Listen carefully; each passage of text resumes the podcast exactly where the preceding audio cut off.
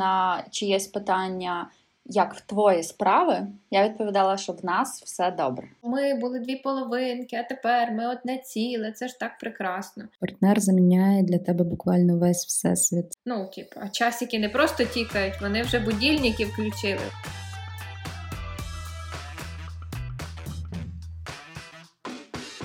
Усім привіт! Ви слухаєте подкаст про стосунки, часики тікають. А ми його абсолютно неекспертні ведучі Оксана і Катя. У другому сезоні ми говоримо про челенджі, з якими стикаються партнери у тривалих відносинах, як правильно розподіляти сімейний бюджет, куди з часом зникає пристрасть і чи варто дружити з колишнім. Спробуємо розібратися разом з нашими героями, експертами і вами, любі слухачі і слухачки.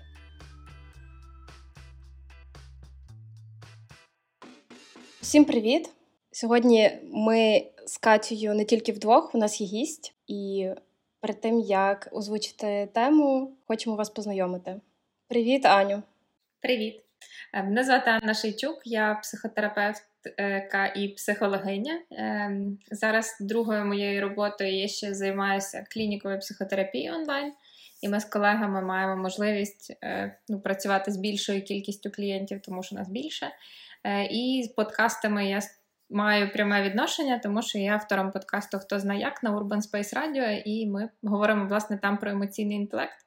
І тому дуже тішуся, що маємо можливість е, тут з вами теж продовжити оцю власне тему внутрішнього світу людини і того, як це стосується стосунків, зокрема. І я в такому доброму передчутті про те, як ми сьогодні з вами поговоримо про це.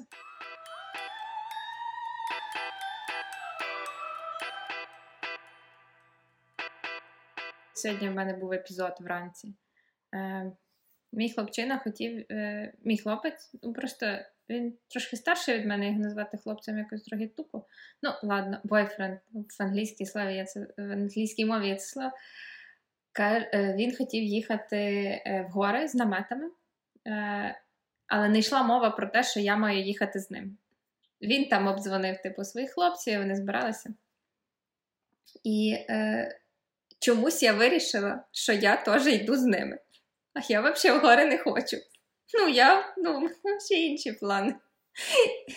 Але я така починаю заходити з ним в цей діалог, що ну, окей, типа, а якби їхати, то куди там.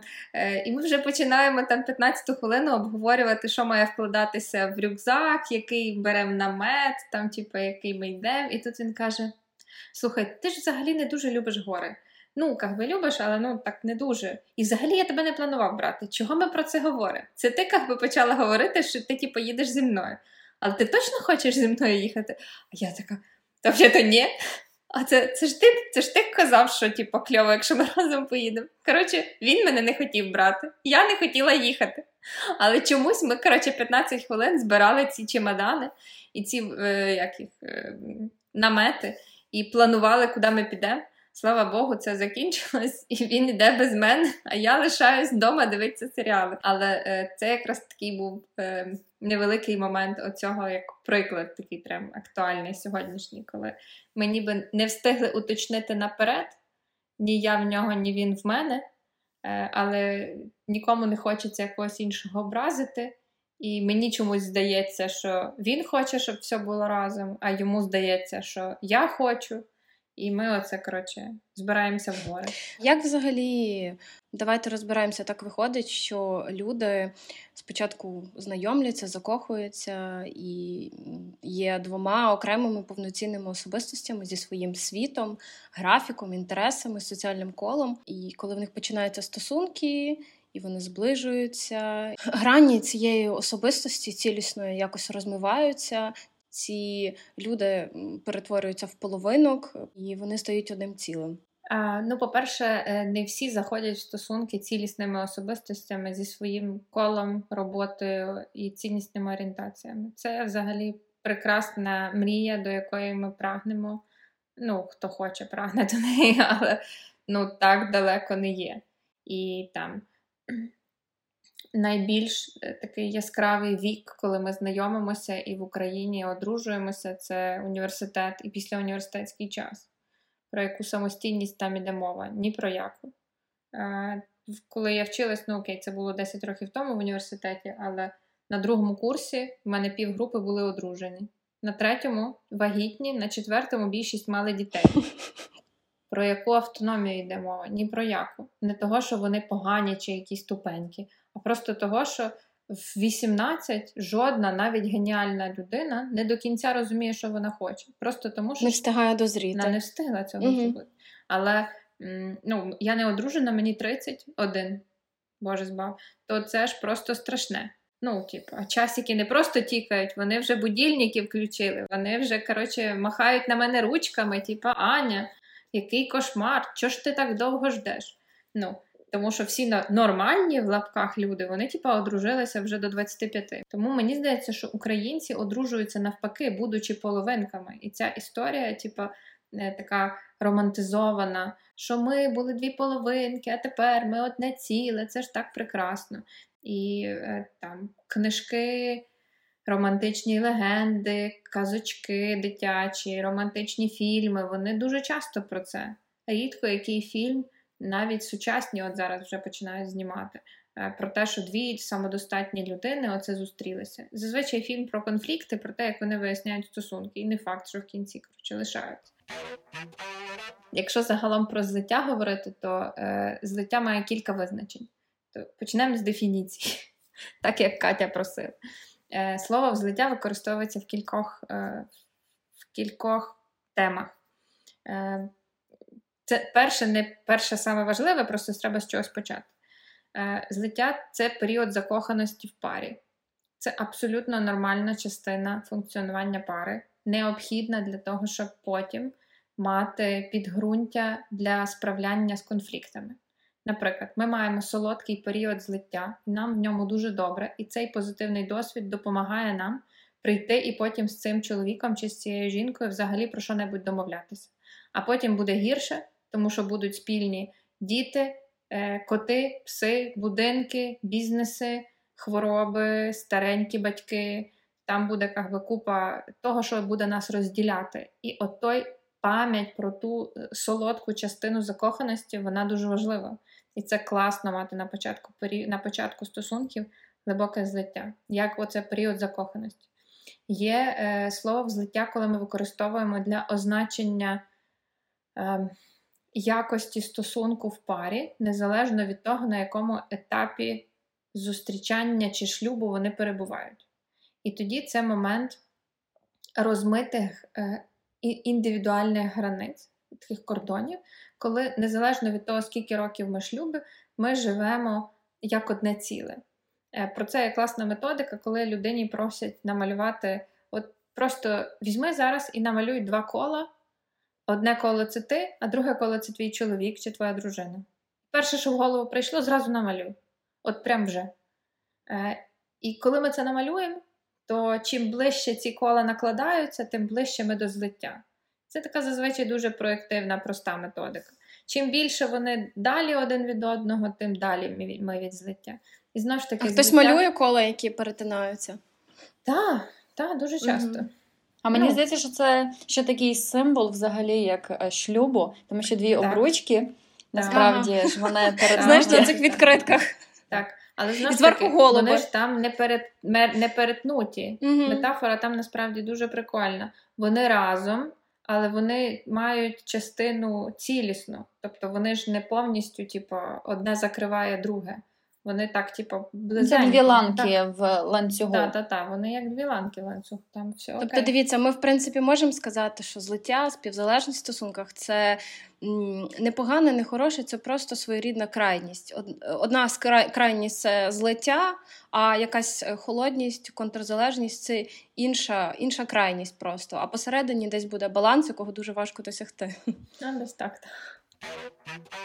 Якщо брати загалом ще співзалежність і контрзалежність, це чіткі е, терміни. Їх ввели Барі і е, Боже, забула Вайнхолди, коротше. Це пара, які пишуть книжки про різні типи прив'язаності. Вони дуже класні. Е, і це їхні терміни. І вони описують не лише е, одний, один вид взаємодії як злиття. Е, Співзалежність це е, ціла стратегія життєвої поведінки, прийняття виборів е, щоденних, вибір партнера, вибір е, внутрішніх якихось форм поведінки з собою. Тому е, я би насправді дуже досить обережно використовувала терміни і співзалежність, і контрзалежність, тому що от за останній час книжки починають перекладати, ми їх читаємо і потім використовуємо ці терміни до всього. Не завжди злиття дорівнює співзалежність, і... але у співзалежності завжди є злиття.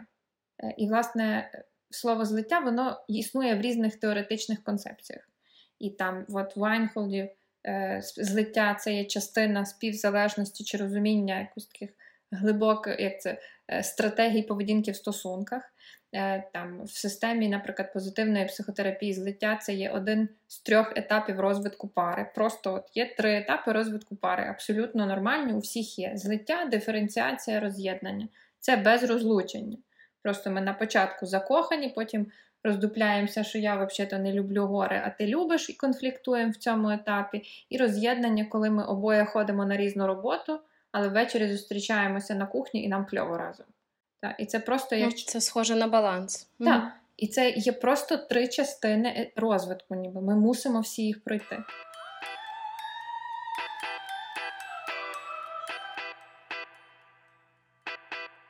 Давайте е, розберемося, як виглядає е, злиття не суто в е, термінології, а от в реальному житті. Як пара може ідентифікувати, що вони надто сильно зараз злилися, або в них розвивається якась співзалежність.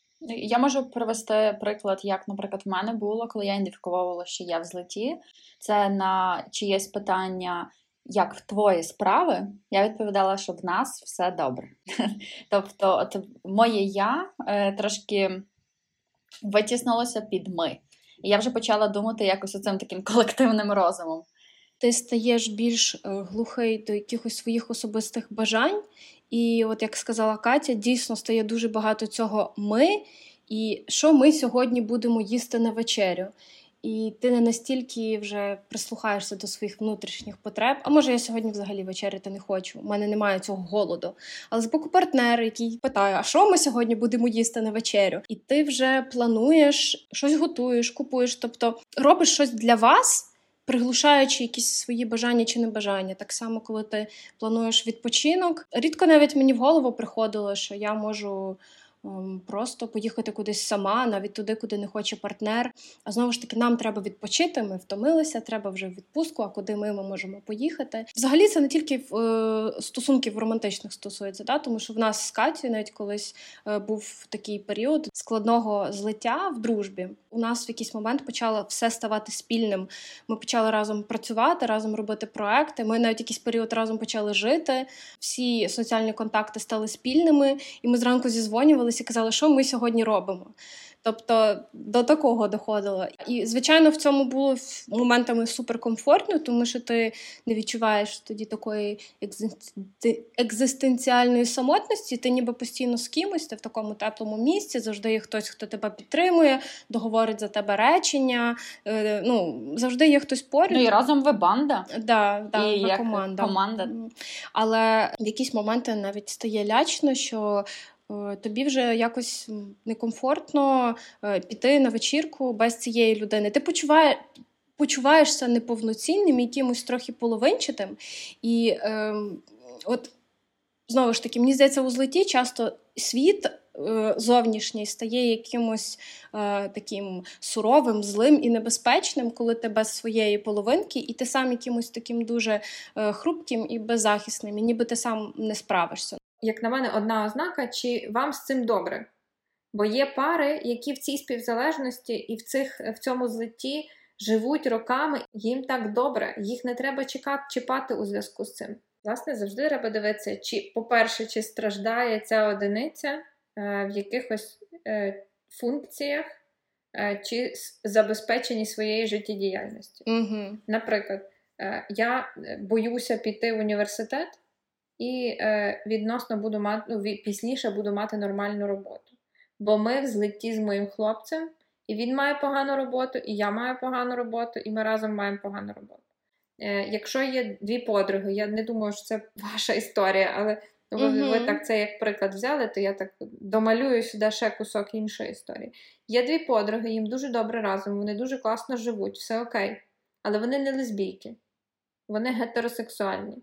Але в їхньому злитті немає шансу мати чоловіка. Просто без шансів. Є тільки один шанс, що вони колись якось зустрінуть в один вечір двох теж між собою друзів, і тільки тоді вони зможуть взагалі утворити пару. Тому, типа, чи вам класно разом? Класно. Чи можете ви виконати якісь свої інші функції в житті? Ні, не можемо. Значить, не класно.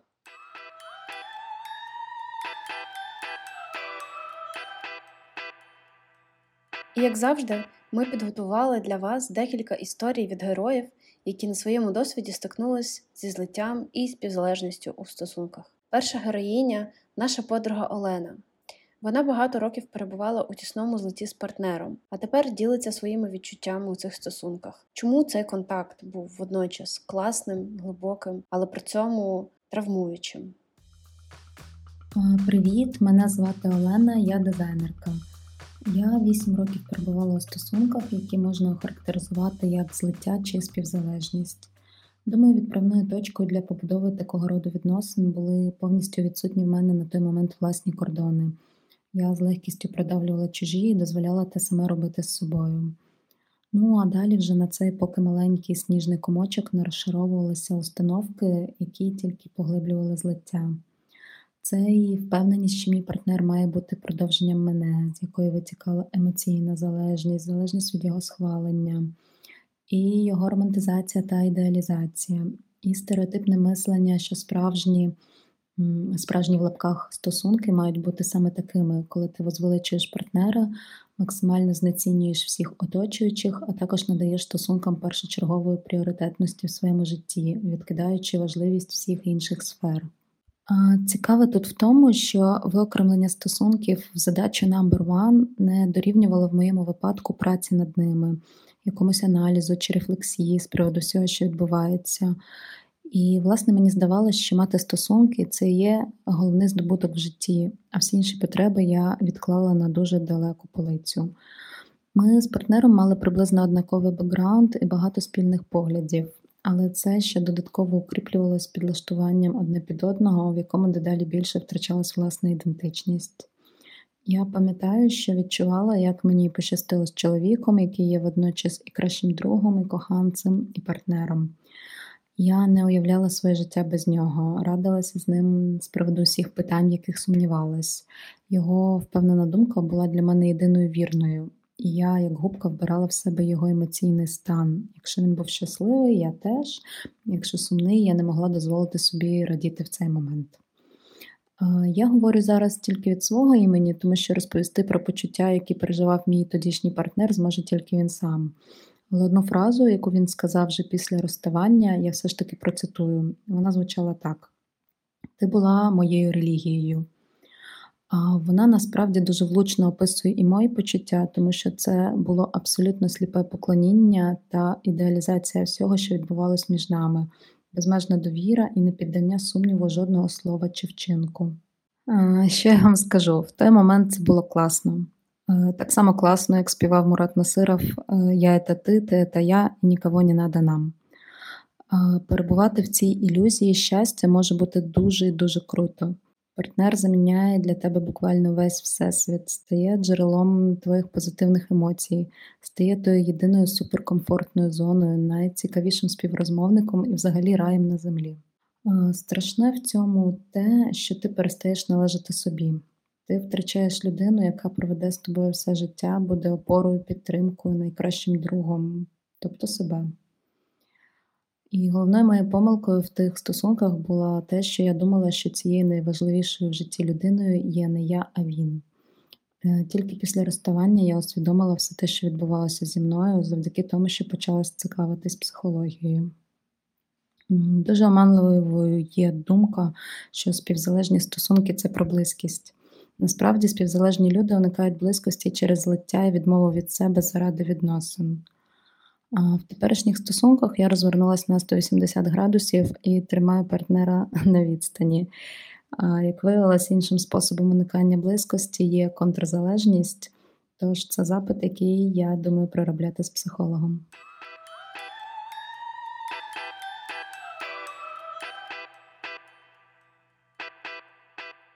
А наш другий герой сьогодні залишиться анонімним. На відміну від першої історії, де злиття тривало роками, проте у одних стосунках він потрапляв у співзалежність е, з різними партнерами, інколи навіть не помічаючи цього, що теж досить популярна проблема, оскільки часто ми переносимо певні сценарії у нові і нові відносини.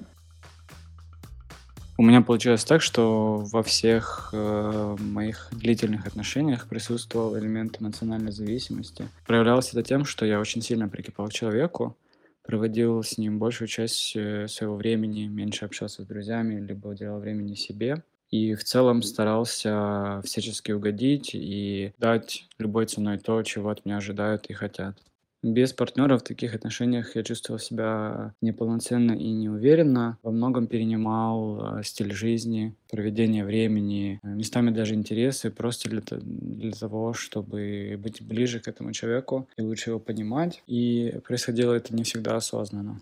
Даже когда я злился, а, либо мне что-то не нравилось, я прям хотел расстаться, я не мог этого сделать, потому что на подсознании очень сильно за этого человека держался и даже не рассматривал вариант, что мы вот можем быть не вместе. Мы стали слишком близки, начали друг друга раздражать и просто очень сильно приелись на бытовом уровне, чисто психологически тоже. Эти отношения просто стали токсичными. Только после последнего разрыва я научился осознавать и распознавать такие моменты в отношениях, но возможности проверить э, на деле пока что не было. Людям, которые столкнулись с такой проблемой, либо чувствуют что-то похожее в своих отношениях, я бы посоветовал не паниковать, потому что это можно легко обсудить, выбрать более комфортный баланс в отношениях. Просто не забывать о том, что вы две полноценные личности со своими интересами, друзьями, и это абсолютно нормально не проводить все время вместе, принимать какие-то решения по отдельности и так далее.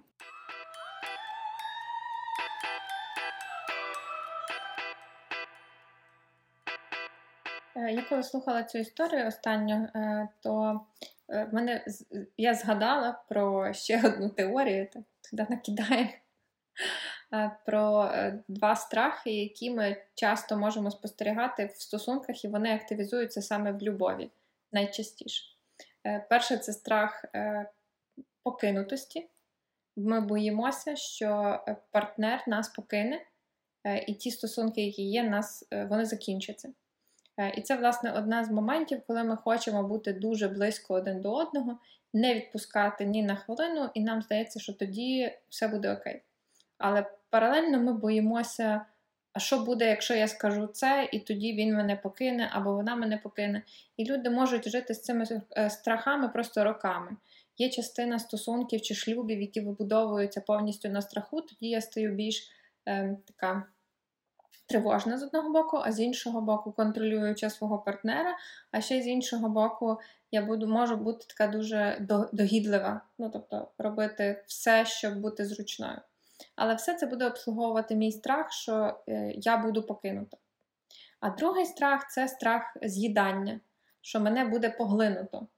Е, і якщо я стану надто близька з цим чоловіком, то тоді все смерть якщо він надто хороший, чи надто добрий, чи надто нормальний, то теж все капець, тому що ці стосунки мене з'їдять.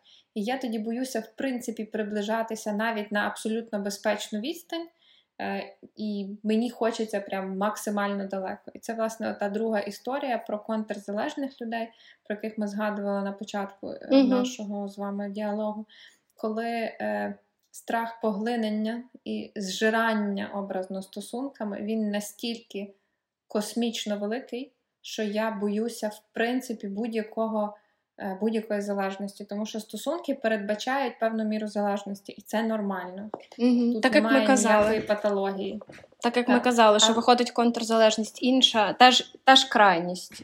І так, так, потрібно щось посередині. І, власне, угу. його часто побуджує цей страх що мене просто я поламаюся, я не витримаю, я е, зруйнуюся тоді, коли я буду близька. І там в цій теорії Вайнхолдів є ще третій термін взаємозалежність. Він не такий драматичний, він не такий болючий, його важко досягти, того про нього менше говорять. Але він, їх там взагалі три: є співзалежність і контрзалежність, як оці качелі ем, полюсні, і є взаємозалежність як альтернатива до того, як можна по-інакшому будувати. І взаємозалежність передбачає і моменти співзалежності, наприклад, в сексі, і моменти контрзалежності, коли ми е, можемо усвідомлювати свої потреби і паралельно з потребами свого партнера. Ну, такий ідеал. Взаєм... Угу. Такий здоровий Та, та, ідеал. так, да. Дуже хочеться йти. Угу. Взаємозалежність передбачає ставлення, що я не помру без тебе, і ти не помреш без мене. Але я би хотіла бути з тобою, тому що моє життя з тобою стає кращіше.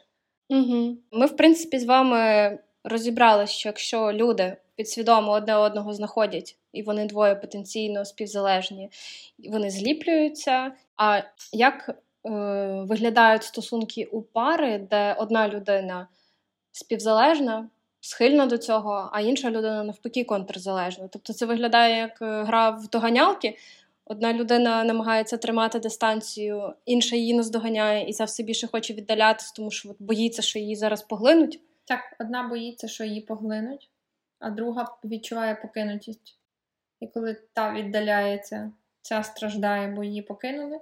А коли вони надто близько, ну просто близько, то другому надто близько він починає задихатися і такий де мій акваланг, де мій акваланг. Ти професійний контрзалежник заявляю. Страх, що тебе зжируть, не менший від того, що тебе нахрен покинуть. Угу. Просто він інший.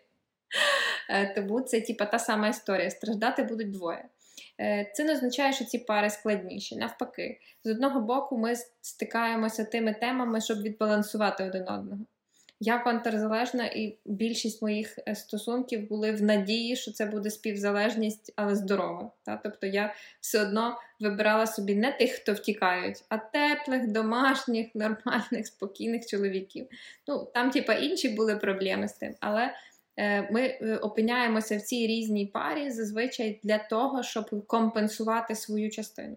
І біда виникає тоді, коли ми починаємо як це, критикувати партнера за те, що він інакший. Наприклад, я зустрілася з тобою, тому що ти мені здавався надійним, тихим і домашнім.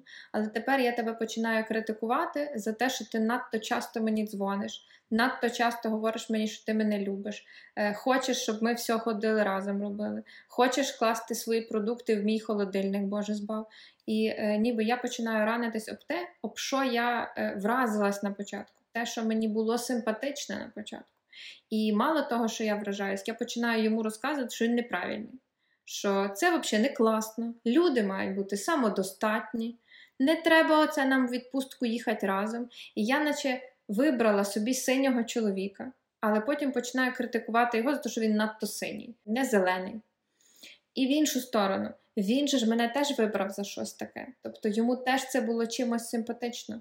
І якщо він мене починає критикувати за те, якою я є, що ти надто віддаляєшся від мене, ти надто час рідко мені дзвониш, ти не хочеш зі мною їхати в відпустку, ти не чекаєш мене, щоб ми разом пообідали, ти не хочеш зі мною снідати, ти не хочеш там ще щось зі мною. Ну, тобто, робити. спочатку ця різність приваблює, а потім вона Так. починає Так. заважати. І біда не в тому, що ми різні, а в тому, що ми критикуємо іншого за свою іншу різність. Це знаєш, як sorry в пісні біда не в тім, що ти мене не любиш, а в тім, що я тебе не можу розлюбити. До теми хотіла провести е, художній приклад. Я вчора якраз дивилася е, кіно Мій король з- Венсаном Каселем. Ви бачили? Не знаю. Там просто Я не частково змогла теж дивитись. не змогла. Він настільки співзалежний, що я подивилася трейлер. Мене чуть не знудило. Ну не то, щоб не знудило. Я подумала, я це не переживу. І Там навіть просто не теж- включила. Там просто теж була якраз фраза від геро... е, героя Каселя, коли він був такий вільний, гуляка, веселий, незалежний, і в нього почали стосунки з жінкою, і там спочатку їй це подобалось, а потім дуже сильно не подобалось. І вона захотіла розірвати ці стосунки. І він їй сказав, що ми любимо людей і залишаємо їх часто за одне і те саме. Вихід в чому? В тому, щоб помітити, що той інший. по суті, дати йому дозвіл бути таким, яким він є. І якщо він мені дасть дозвіл бути такою, яка я є, ми зможемо домовитись. Тобто, якщо я контрзалежна, він співзалежний, і я знаю, що він переживає, коли я десь зникаю, то я можу просто зникнути на півдня, не дзвонити, а потім така: Ой, привітіки, як діла? А можу написати: Знаєш, я зникну на пару годин, бо я маю роботу, і взагалі я там зайнята буду. І все, і він вже не тривожиться. А він, в іншу чергу, може мені принести квіти, вручити і сказати, це тебе ні до чого не зобов'язує, наприклад. Або перепитати мене, як я хочу. І я заспокоюся в своїй тривозі. Тобто, в той момент, коли ми поважаємо е, хворі частини свого партнера і, і ставимося до них з ніжністю, то ми перестанемо піджирати один одного. І саме в цьому місці ми зможемо побудувати оцю безпечну, безпечну зону.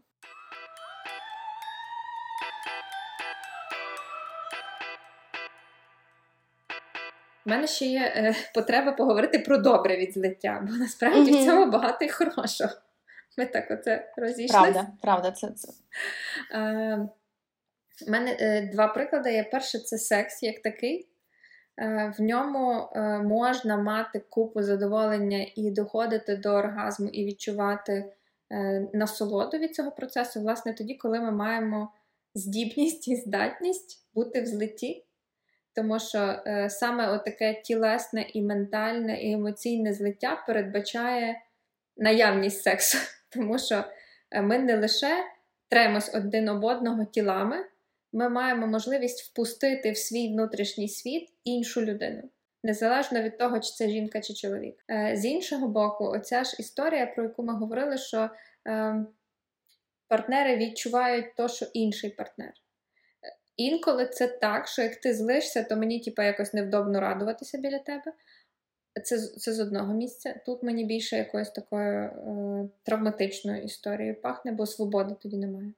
А я про інше, про таке добре злиття і добру близькість, коли як тобі сумно, то і мені сумно. Тому що коли ми маємо цю глибоку близькість і глибокий ментальний зв'язок, то ми можемо бути в інших країнах. А, е, Але я шкурою починаю чути, що в тебе щось трапилося. І я хочу подзвонити тобі і спитати: слухай, як твої справи? Бо щось я чую, як ти, як в зоряних війнах, коливання сили. Щось mm-hmm. не так. Ну, Мені здається, це вже більше про емпатію, якусь таку от, е, глибинну. Або співпереживання mm-hmm. і такий зв'язок.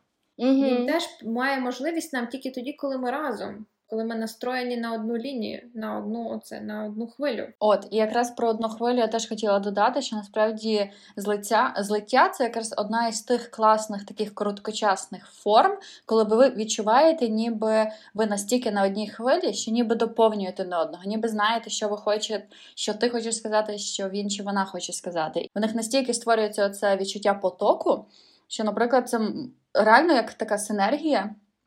І е, така як класна енергія для створення якогось спільного, наприклад, продукту.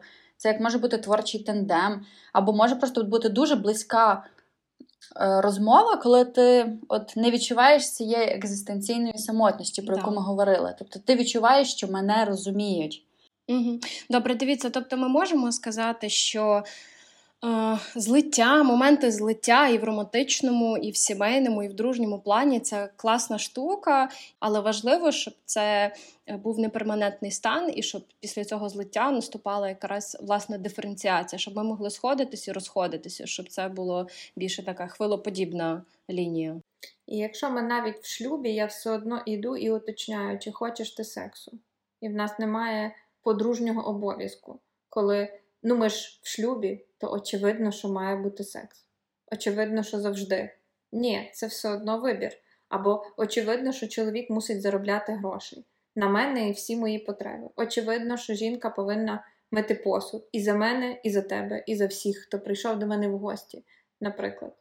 І ми починаємо уточнювати це, перепитувати кожен наступний раз, навіть тоді, коли е, ну, завжди ж так було. І от ми, власне, коли часто довгий час лишаємося в стосунках, в тривалих стосунках, у нас зникає оце е, навик е, домовлятися і уточняти. А ти ще цього хочеш? Нам здається, що якщо я тебе знаю 10 років, то я ж тебе дуже добре знаю. І тут, навпаки, інша історія. Чим довше ми один одного знаємо, тим краще треба уточняти. Тому що за 10 років я інша людина, ніж була тоді. Ця традиція там ходити на побачення і далі і в 10 років шлюбу, і в 20 років шлюбу. Це дуже крута традиція. Уточняти, а що тобі подобається, робити вигляд, що ти не знаєш цю людину, ходити на перше побачення 15 угу. раз і уточнювати, а хто ти взагалі?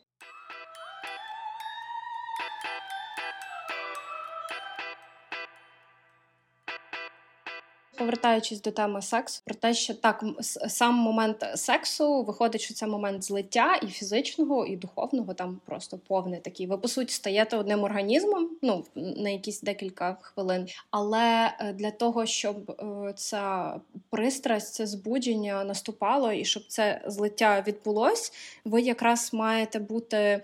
Ну, відчувати себе окремими людьми, тому що зі злиття в злиття не залазиться. Да, да, да. Коли люди якраз е, живуть як одне ціле і от вже не бачать в цих стосунках одне одного, часто тому і зникає. Мені здається, це збудження, пристрасті, зникає секс, немає місця простору, щоб зробити оцей крок і простору для збудження. Е, секс передбачає е, певну агресивну дію. І слово агресія тут я використовую як е, слово значення агресія, а не насильство. Бо агресія не завжди передбачає насильство. А насильство зазвичай передбачає агресію, яка в надвижку. Е, слово агресія взагалі з латини означає рух до. І я хочу рухатися до тебе. І, власне, в цьому русі до тебе буде з'являтися оце збудження. Для сексу, для збудження потрібна хоча б невеличка дистанція. Це не означає, що треба роз'їхатися розійтись, і тоді буде все класно, прекрасно. І це якраз є одна з фантазій, що коли ми надто близькі, збудження падає. Я думаю, це, мабуть, не моя людина. Ми розходимося, а потім через тиждень випадково зустрічаємося в кафе і заново е, все по повній програмі. І колись в моїх, е, в моїх коротше, моєї бабці знайома. Ну, якось странно звучить. Ну, коротше, дама. Вони одружувалися 12 разів. Штамп ставили тільки до восьмого, бо на восьмому ЗАГС сказав: ні, ми вже не будемо ставити. По-перше, місця не дуже є, а по-друге, ви ж все одно знов прийдете. І це була їхня форма е, як це, підтримання збудження. Але концепція та сама: ми мусимо хоча б трошечки розійтися, хоч трошечки роз'єднатися, хочеш хоча б чуть-чуть вдіти інший одяг для того, щоб відчути хоч на пару сантиметрів оцю дистанцію. Я хотіла ще розібратися з питанням, як так трапляється, що одні люди, от вже дорослі, більш-менш сформовані, співзалежні, якісь контрзалежні, якісь балансуючий тип. Тобто, з чим це пов'язано, чим це спровоковано? Е, з раннім розвитком. Угу. Але ранній розвиток в педагогіці це розвиток там до трьох, а це просто розвиток е, дитячий, е, юнацький, як, в якому ми е, набуваємо певний досвід. Тому завжди можна, от якщо ми хочемо там довідатися, хто, який мій е, шлях, як я стала співзалежною, там, чи контрзалежною, чи, чи якимось, то собі треба задавати питання, а коли відбулася якась та одна важлива ситуація або ряд ситуацій, в яких я вирішила, що так жити краще. Угу. І ми завжди знайдемо ту ситуацію. І переважно це відбувається в дитинстві або ну, в юному віці. Так, е, якщо ми говоримо про співзалежних людей, то це та форма поведінки, яку ми вивчаємо більш я, е, юному віці. Тому що е, все дитинство, от мами говорять, ми покакали. Е, І вони це говорять ну, нормально. Це типа людям, які вже не мають малих дітей, воно виглядає якось страннувато. Але їм там взагалі нормально. І як мінімум до року життя, злиття з дитиною це цілком необхідна важлива частина розвитку, інакше воно не розвивається. Не виживе. Не виживе. Так, тому що для маленької дитини мама це і є весь навколишній світ, тобто середовище. Так. І це добре. І це прям да, логічно, так і треба. Все окей. І, власне, от цю, цю, прагнення залишитись там, або навпаки, повернутися в той стан, воно буде пов'язане десь і швидше за все з тими подіями, які там. Ну, Якщо так прям дуже грубо узагальнити, то співзалежність, і ми її навчаємося в більш ранньому віці, а контрзалежність укріплюється в підлітковому і в юнацькому віці.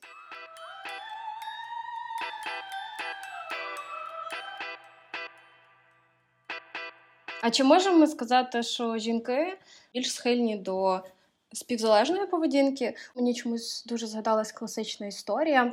Вона може не зовсім сучасна, але вона була поширена досить довго, коли є сім'я. Е, у них є діти, і от жінка, вона домогосподарка, і вона ж її маленький світ це її дім, її діти. І вона більшість часу займається побутом, е, сім'єю, там е, чекає чоловіка з роботи цілий день вдома. Він ключова фігура навіть не те, що ключова, а практично єдина е, важлива фігура в її житті, і її життя обертається навколо його життя. Вона з ним злилась. Натомість у чоловіка є повноцінне життя поза домом. У нього є друзі, з якими він пішов кудись. Після того, як повечеряв, у нього є якісь робочі задачі, якісь поїздки, повноцінне життя, де дружина і діти є тільки невеличкою частиною. І Мені здається, що така ситуація не в таких крайнощах, як я описала, бо я трохи гіперболізую, але часто трапляється, і чи є у жінок якась більша до цього більший потенціал? Я якраз е, додам, якщо глянути навіть на фільми минулого часу, наприклад, відомий «Укращення Строптівого» з Андріано Челантано, і, в принципі, майже всі фільми з Андріано Челантано як образ секс-символу свого часу про те, що чоловік такий сам по собі, такий незалежний вовк, живе своїм життям, не хоче сім'ю. І він, от навіть в самій назві «Укращення строптівого про те, що е, я вважаю, що співзалежність і контрзалежність вони не прив'язані взагалі до гендеру, але от в нашій культурі часто подавався образ чоловіка як е, такого самітника, якого жінка от співзалежна може якось от захопити з собою захомутати. і навер... захомутати і от е, вернути на оцей шлях стосунків і сім'ї. І... Може, це просто історія про патріархат, е, знаєш, де подається, що де, де такі моделі м, трохи нав'язуються навіть через е, ну, популярне мистецтво. Да? Жінка насідка і мужчина, який живе наповну. То мені воно схоже дійсно на те, що це більше схоже на патріархальний уклад. Е, і е, це теж не означає, що це зле і супер супер погане це патріархально. Ні, комусь це підходить, комусь ні. Але він е, культивувався в нашій культурі там ще до останніх 10 років дуже сильно як єдина форма. А я швидше проповідую те, що це одна з форм. Комусь вона офігенна, а комусь ні. Я проти того, щоб це була одна єдина форма. Я хочу, щоб було кілька варіантів, і щоб тому, хто кому підходить патріархат, щоб він щасливо в тому жив. Бо я знаю сім'ї, які так живуть, і їм прекрасно, їм не треба взагалі оцього всього того іншого. Да. Я от просто поки задавала це питання, я зрозуміла, що так, типу, звідки я це взяла. І реально в е, масовій культурі є це, як ти сказала, культивація і навіть нав'язування саме такого формату, як єдиного правильного, як ідеального, і от це справжня сім'я. А ще я думаю, що треба глянути на 200 років назад, коли не було контрацептивів. Їх не існувало. І жінка родила 12-13 дітей, з них 5 вмирало, 8 лишалось. Вона перманентно була або вагітна була ходила, або годувала груддю, або знову вагітна, або годувала груддю. Очевидно, що вона перманентно була в процесі злиття з немовлям, або з вагітністю, або з маленькими дітьми, і для неї це була нормальна форма. Інакше би вони повмирали всі. А чоловік мусив ходити на роботу і заробляти гроші, бо як вона або вагітна, або годує грудьми, вона не буде мати фізичної можливості вкалувати так, як він має. Ну бо він не вагітний не годує груддю. Це цікава взагалі дуже думка, що знаєш, коли жінка стільки років вагітна і в ній постійно хтось живе, вона безперервно перебуває в злитті. То яким чином вона взагалі може зрозуміти, що вона хоче? Це ми зараз такі, оце коротше, балувані. Ми можемо подумати, хочу я зараз родити чи ні? Я ще не готова. В смислі, в неї прийшли перші місячні і вперед.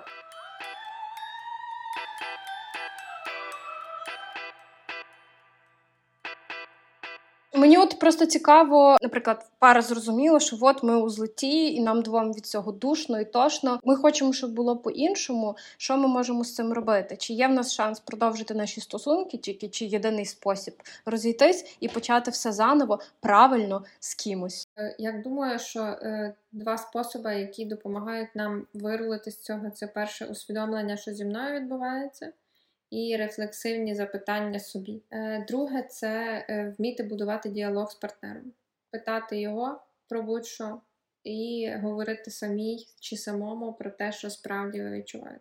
Якщо дивитися різницю парної терапії і індивідуальної терапії, то індивідуальна допомагає нам знайти оті первинні ситуації, про які ми говорили, і зрозуміти, як так трапилося, що зараз я поводжуся саме так. В парній терапії клієнтом терапії є пара, тому задача, щоб вони між собою домовились. І тут не важно, чи вони контрзалежні, чи співзалежні, чи і так, і так, на якому етапі вони, чи на етапі зустрічання, чи на етапі глибокого шлюбу з трьома дітьми, чи ще й на якихось етапах там розходження, розлучення, роз'їду. То задача, щоб вони між собою порозумілися і навчилися говорити. Тому швидкого рішення тут немає. Е, Усвідомлення і повільний процес, і уважність до своїх почуттів. І те саме до партнера. Уважність до того, а де йому зле, і де йому добре. Тому що нам здається, що я та я знаю, як зробити тебе щасливим.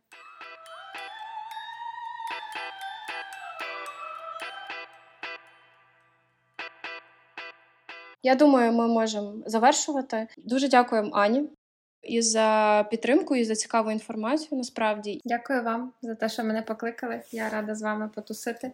У вас такий е, чудесний, рефлексивний дівчачий простір. Дякую. дякуємо, що були з нами. Дякуємо нашим героям, які поділилися своїми особистими історіями. Сподіваємось, що вам було цікаво, а тим більше корисно.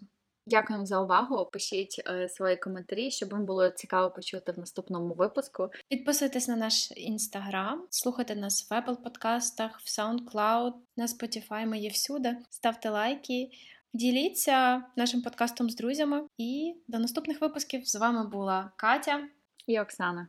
і часики тікають.